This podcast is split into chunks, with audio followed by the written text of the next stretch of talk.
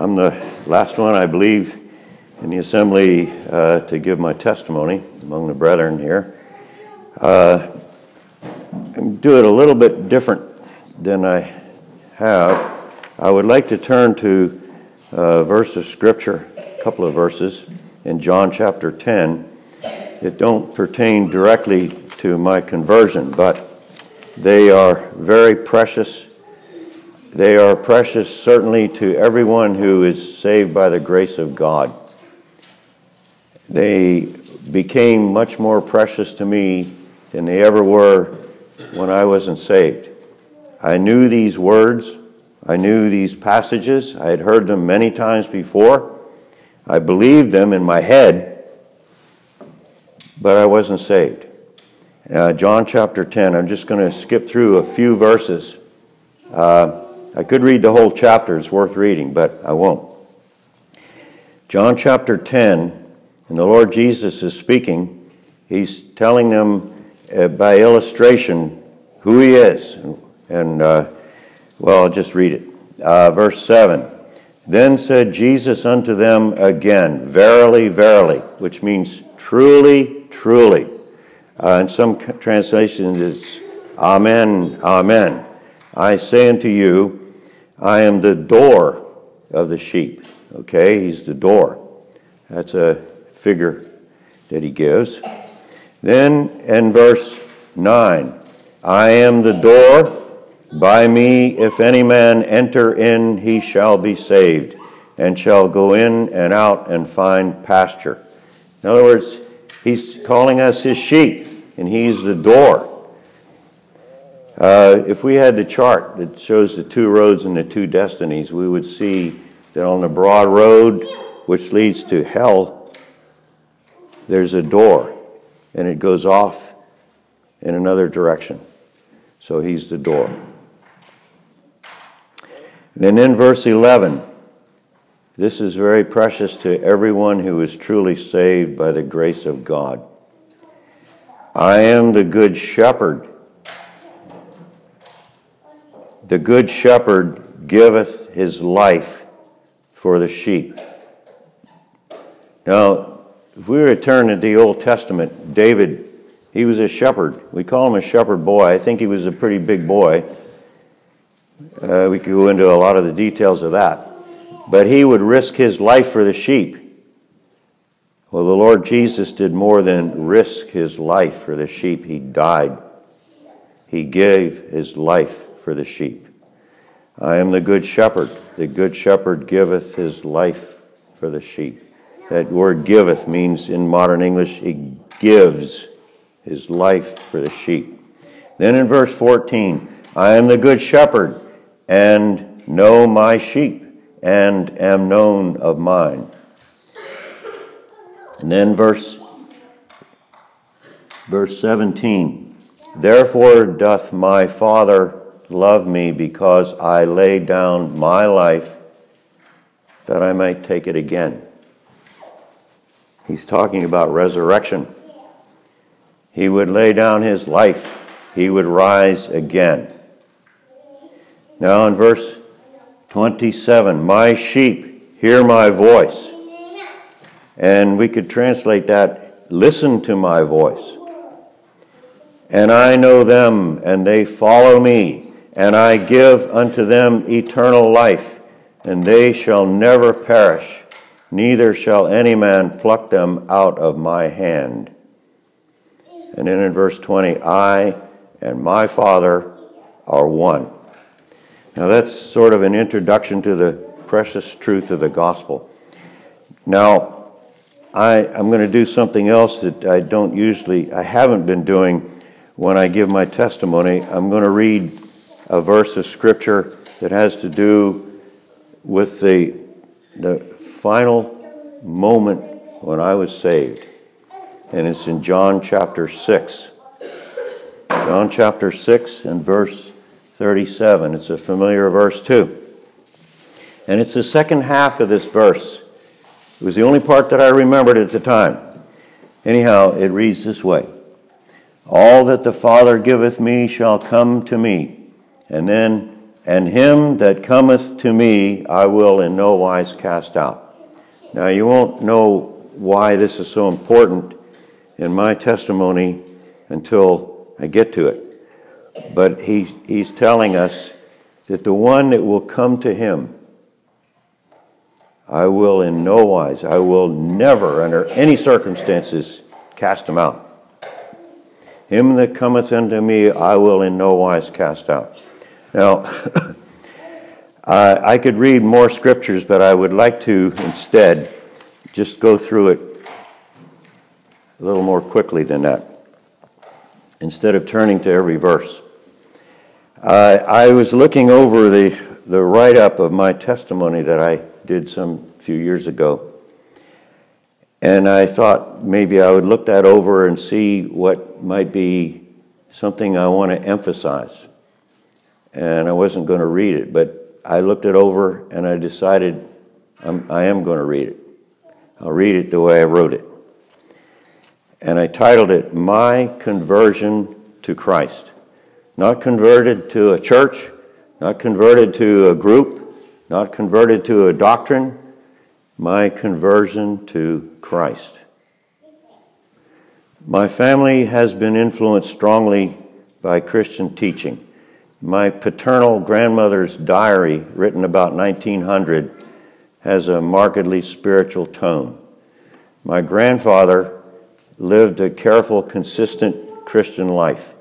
There were German Methodist ministers in my mother's lineage. Yet all these good influences do not guarantee salvation for me. My childhood memories go back to uh, mid World War II, after which our family was resettled in Miami, Florida. My father resumed his business in concrete and masonry contracting without even a telephone due to wartime shortage. My mother went to a church that was not faithful to the gospel. And there's a lot of them, even more today than there were then. And we children were taken to Sunday school. A year later, my mother heard the gospel and was converted to Christ. And by the way, last week we were hearing a testimony that began with his father's testimony. Well, this is my mother's testimony a little bit. And her testimony, because I was aware of things about the change in her life, that became a part of my testimony because it was a testimony to me. Okay. Um, my mother heard the gospel and was converted to Christ. Daniel Iverson was the minister at Shenandoah Presbyterian Church, which he had planted in 1924 and which attests to his faithfulness to the biblical gospel. Although I was very young, I can remember the things my mother said. They are typical of one who has come to know the Lord and wants to live to please Him and has confidence in the Scriptures. She influenced me much more than she realized. I intended someday to follow her faith, studying my Bible and living a consistent Christian life. 2 Timothy 3:15 says, "From a child thou hast known the holy scriptures, which are able to make thee wise unto salvation through faith which is in Christ Jesus. I believed what I was taught, yet I was not saved. Empty belief is not faith in Christ. 2 Timothy 1, verse 5, uh, it's a, a, partial quote. Uh, the unfeigned faith that is in thee, the Apostle Paul is writing to Timothy, unfeigned not, not, not pretend, faith that is in thee, in you, Timothy, which dwelt first in thy mother Lois and in thy mother Eunice, and I am persuaded that in thee also. It did not apply to me because I wasn't really saved. By the grace of God, it came to apply years later.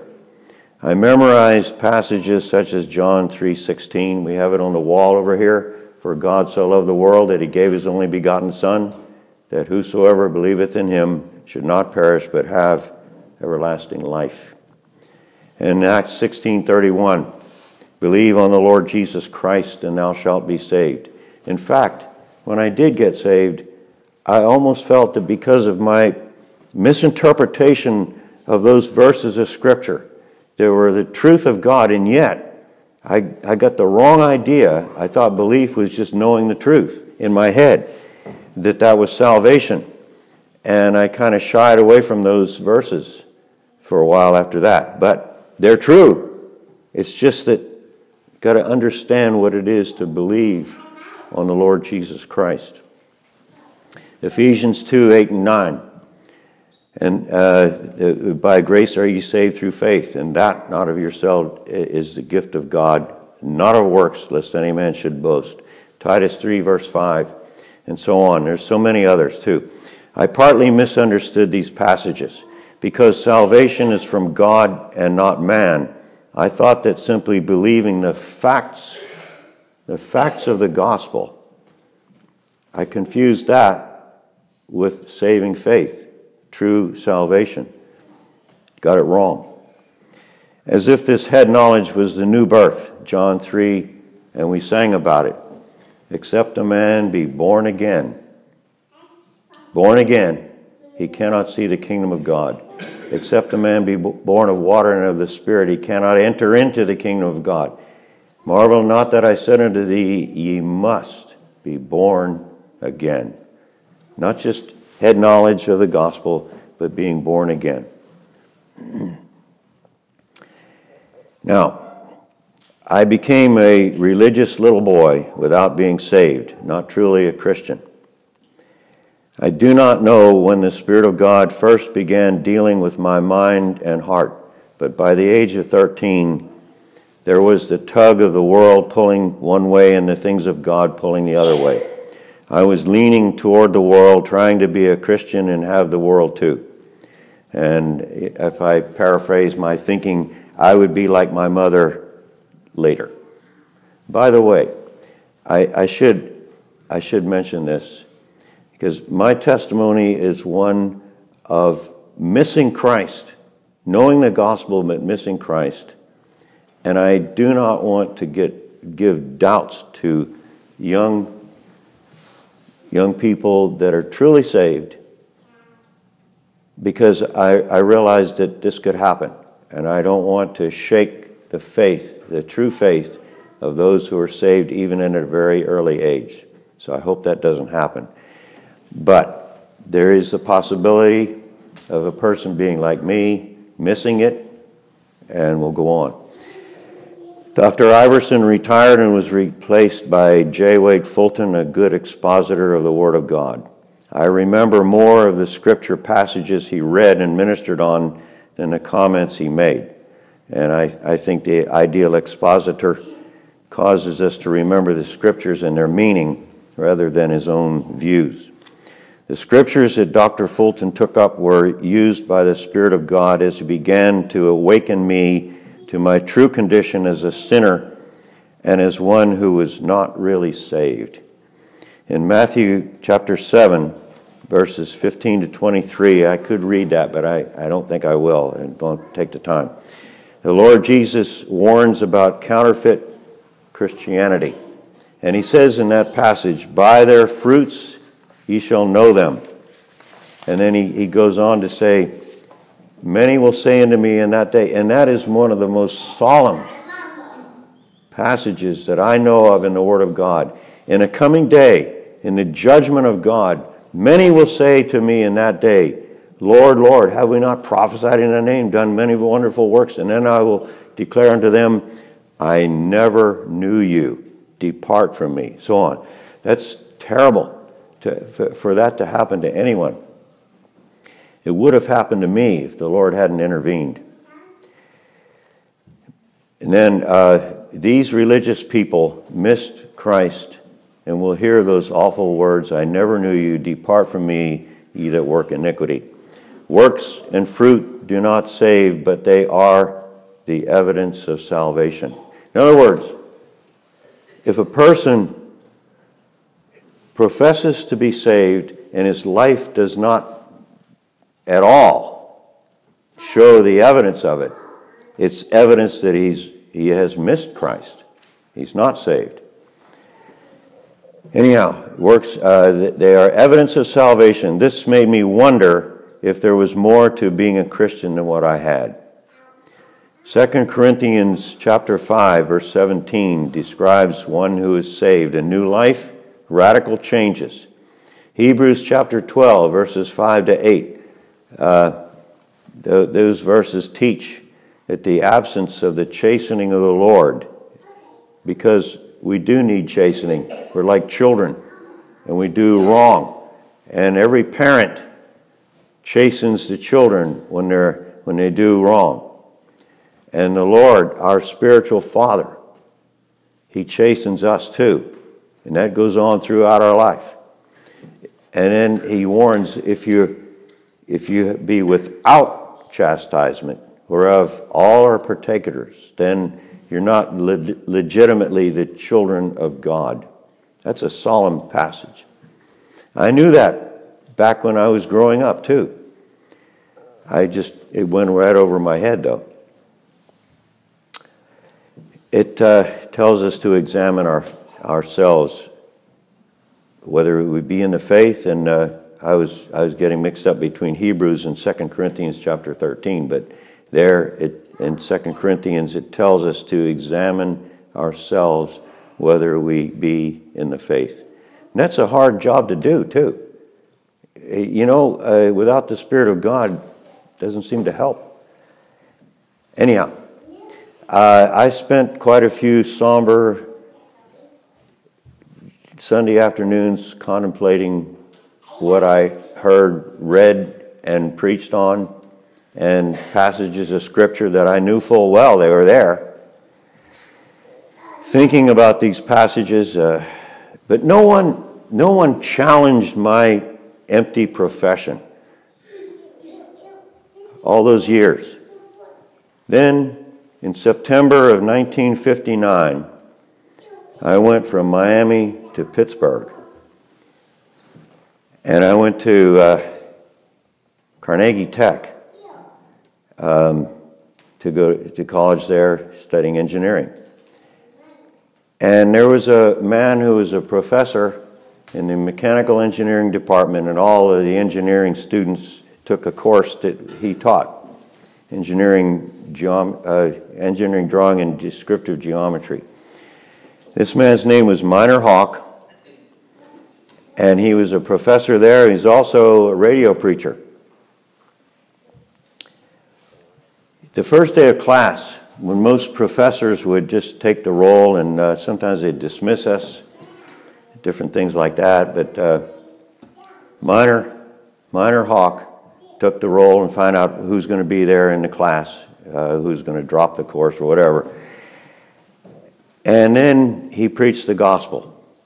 Now, I didn't know anything about this man before, but after when he was finished, I knew that everything that that man said was absolutely the truth of God. There was no question in my mind.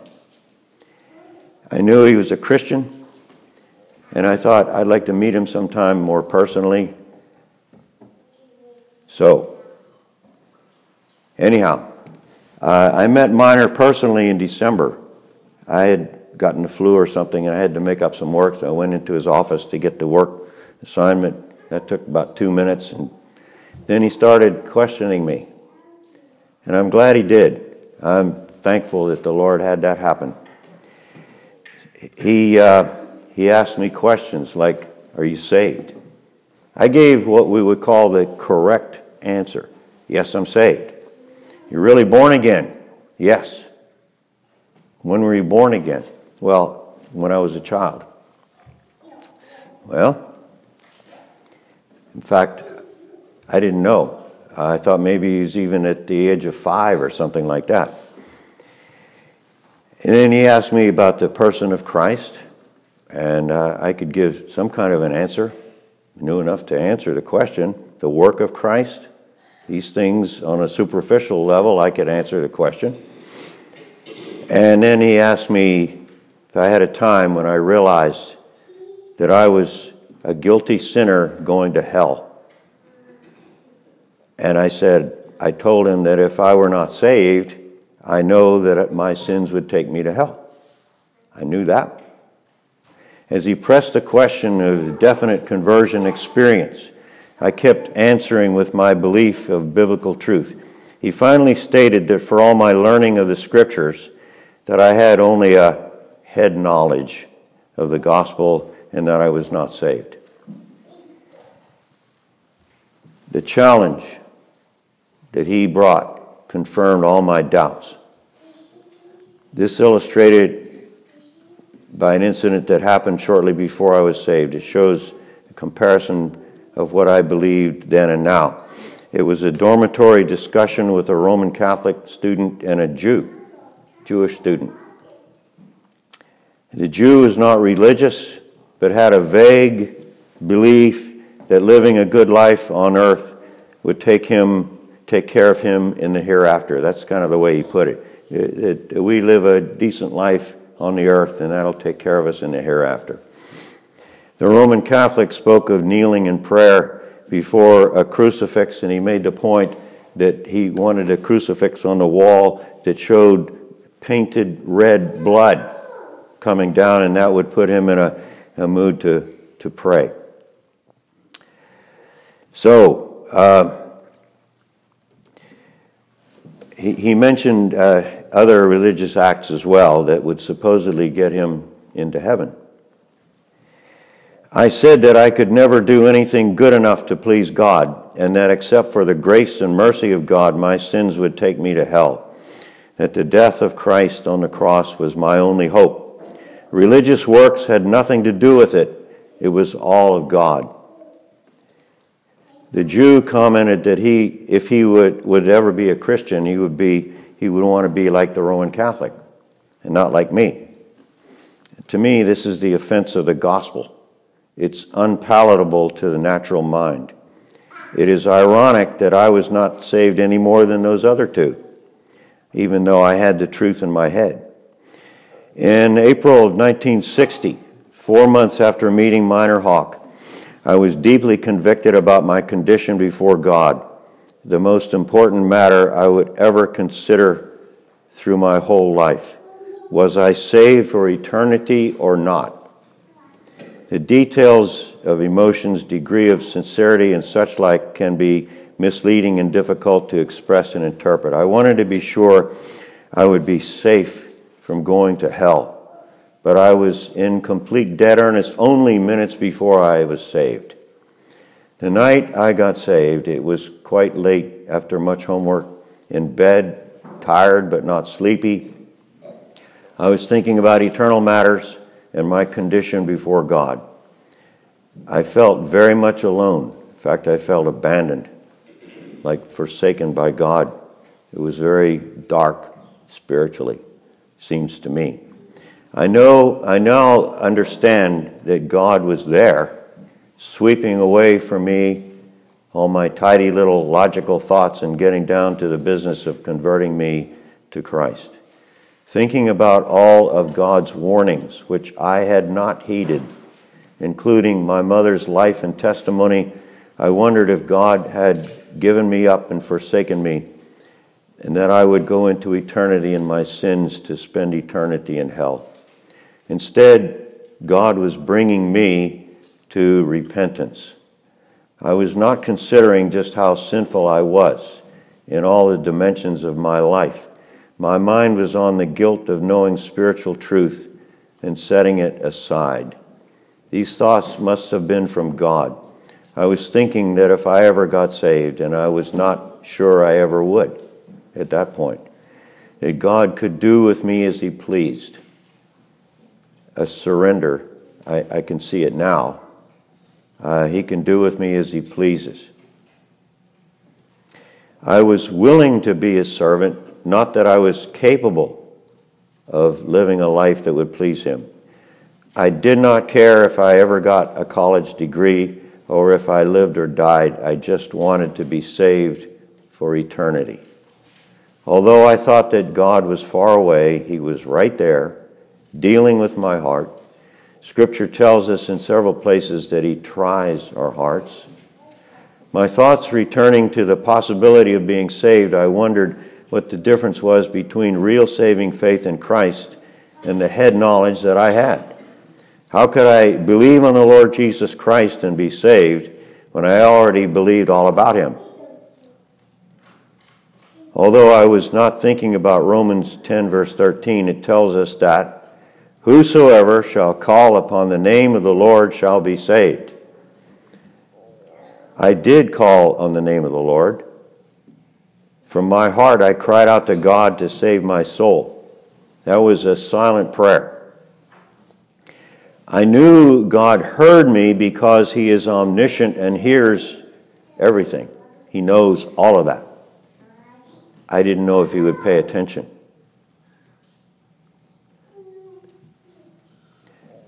I had asked Him to save me, but did He save me? Finally, I remembered a part of a verse spoken by the Lord Jesus Christ, and we read it Him that cometh to me, I will in no wise cast out. That verse took on new meaning to me. It wasn't just uh, one of the wondrous promises of God in the scriptures that we can be very familiar with without being saved. And so I reasoned at that moment I believe the Lord just gave me that verse. It seemed like I forgot everything else. I, I, I felt so destitute for the, the truth of God. But He gave me that verse. I, that much I remembered. I reasoned that if I that I had come to Him, He had promised that He would not cast me out, so I must be saved. I simply believed what his word said. Rested the eternal welfare of my soul on what he said and knew I was saved. Because I really trusted him. I how can I I can't figure out how to do that. But I did it. I just believed what he said. There's no glory for me in that. There's no accomplishment. It's just taking God at His word, believing what He said. He wouldn't cast me out, and all those precious truths that I knew in my head, now they're mine. And I know it because He said it. Up to that moment, I had no happy feelings, but only fear and dread of facing eternal punishment. Only the moment after I realized I was saved did I have peace and joy in my soul. Then, as I was still lying there in bed, Verse after verse of Scripture came to my mind, one after another, very orderly, with assurance of salvation and the wonderful promises of God for His redeemed people. And so it's a, it's a great benefit when children learn the Word of God. I wouldn't have been able to remember all that. Now, but it's not, it's not that it was vital to my salvation, but it certainly was vital to the joy that I enjoyed at that point. So those verses of Scripture came before me, and, and it was uh, it's a real uh, a, a, real joy to have them. Um, assurance of salvation and the wonderful promises of God for His redeemed people. At this point, I cannot recall which passages these were, but they are all familiar verses of Scripture, and they are still giving me joy and peace every time I am reminded of them. Scripture tells us that heaven rejoices when a sinner comes to, to God by faith in Christ.